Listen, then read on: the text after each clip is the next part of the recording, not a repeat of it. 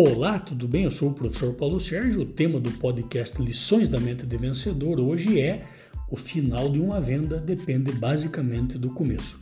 Muitas empresas e muitos vendedores me contratam porque eles querem aprender novas técnicas de fechamento em vendas.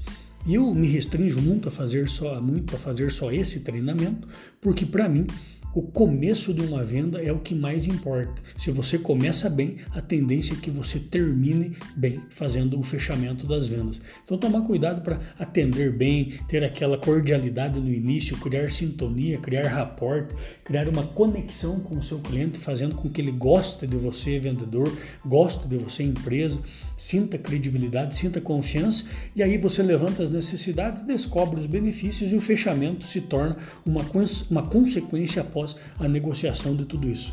Pense nisso, fique com Deus, sucesso e felicidade sempre.